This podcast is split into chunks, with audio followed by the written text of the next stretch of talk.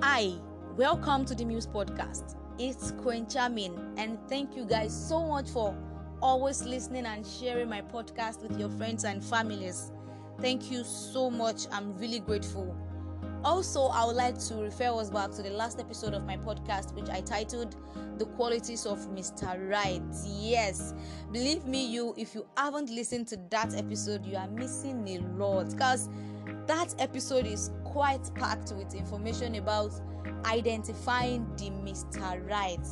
If you want to know who your Mr. Right is, you have to listen to that episode. So, moving ahead, today I'm going to be sharing something re- really important and informative. I say that because it's something that affects most single ladies out there, especially ones who do not want to have sex until marriage. The title is How to Determine Your Sexual Compatibility Without Having Sex. See, I've thought about this thing for a long, long time, and I feel that, like myself, some ladies, most ladies who do not want to have sex until marriage, will have problems thinking about how to identify their sexual compatibility with their partner without having sex. You see, sometimes ago, this month, I mean, last month, yeah, just this year, Sha, I was online and I had to read the story of a couple who were robbed, and the wife was raped by one of the armed robbers. So, during the sex, during the rape, she was moaning apparently she enjoyed the sex. And this got the husband angry. Really really angry. I mean that i think it cost them their marriage or something like that. So this couple in, in question that i just talked about must surely not have had proper talk about their sexual preferences and believe me towing such line in a sexless relationship could be the des- deadliest recipe for disaster you know you don't have to indulge in premarital sex to determine sexual compatibility with your partner.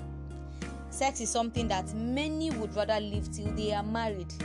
People make decisions as this all the time, whether due to absolute virginity or in some cases just a decision to abstain from sex till they get married.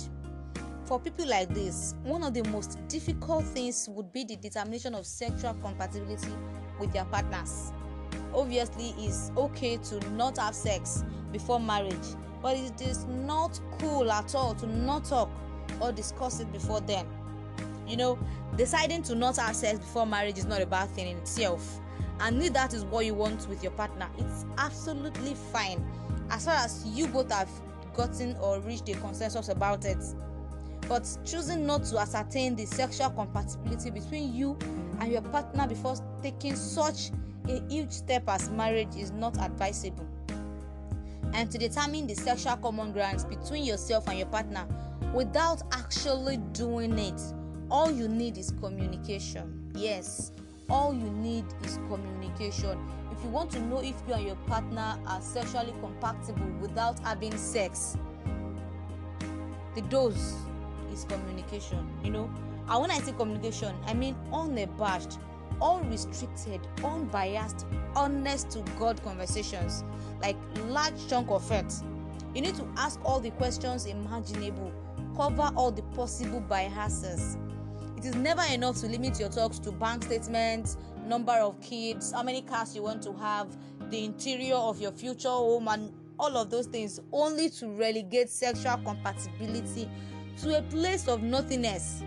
It does not work that way, and it won't you know since you will not actually be engaging in the sex it is only logical to ask and have honest conversations about what your partner sees as sex what is sex to me is different from what a person who love um what's this thing called again oh ah remind me. Someone uh, who loves bdsm yes will regard as sex. It's quite different. And what is this or pleases them? You have to know all these things. You really really really need to know all these things what they see sex as what teases your partner what pleases your partner what they can do what they cannot do and what they cannot do without is really important you need to listen to your partner's opinions on accepting and giving sexual pleasure and gauge whether you can live up to that expectation or not. You have to do this before you get married so that hmm, I will not say more than that.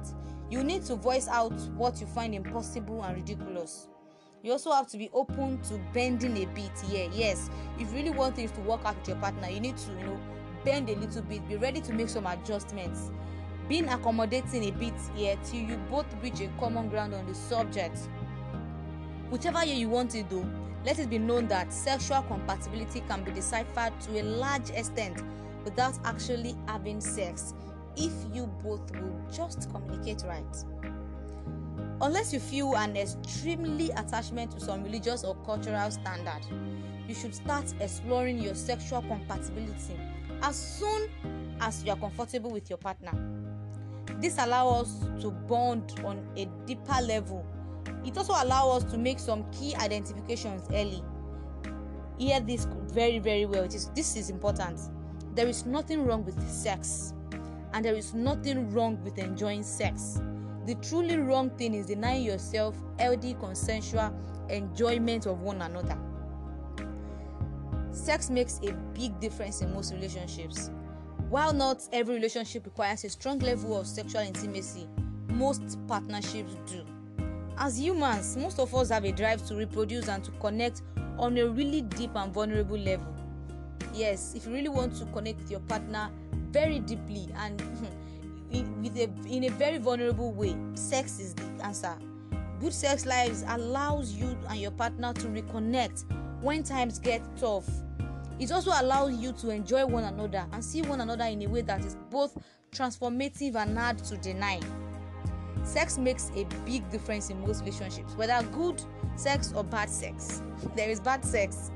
When we are sure that we are sexually compatible and when we work to compromise in the bedroom, we unlock new powers of connections and intimacy that is hard to replicate through more platonic shows of affection. Likewise, bad sex Bad sex lives can leave us disgruntled, unhappy, and otherwise trapped in relationships that make us resentful and bitter. If sex is very, very important to you, hear me well. If sex is very important to your style of attachment, a partner who can't match your stamina is one you might leave you that you might have to hmm, is you have to leave like it will leave you feeling insecure. You have to be honest about what you want and you both have to be honest about exploring your needs. Do you want to improve your relationship? Work out your sexual responsibility compatibility early. Excuse me. Do you want to work out your sexual compatibility then talk about it if you want to improve your relationship work out your sexual compatibility and if you want to work out your sexual compatibility without having sex, then communicate with your partner. Thank you so much for listening to this episode of my podcast. You know, that will be all. It's, it can't be more than that. I don't want to talk too much. I hope we understand. Don't forget to follow me on Instagram as usual at qcharming98 and drop a message on WhatsApp via 081 46 16 16 two seven. Bye.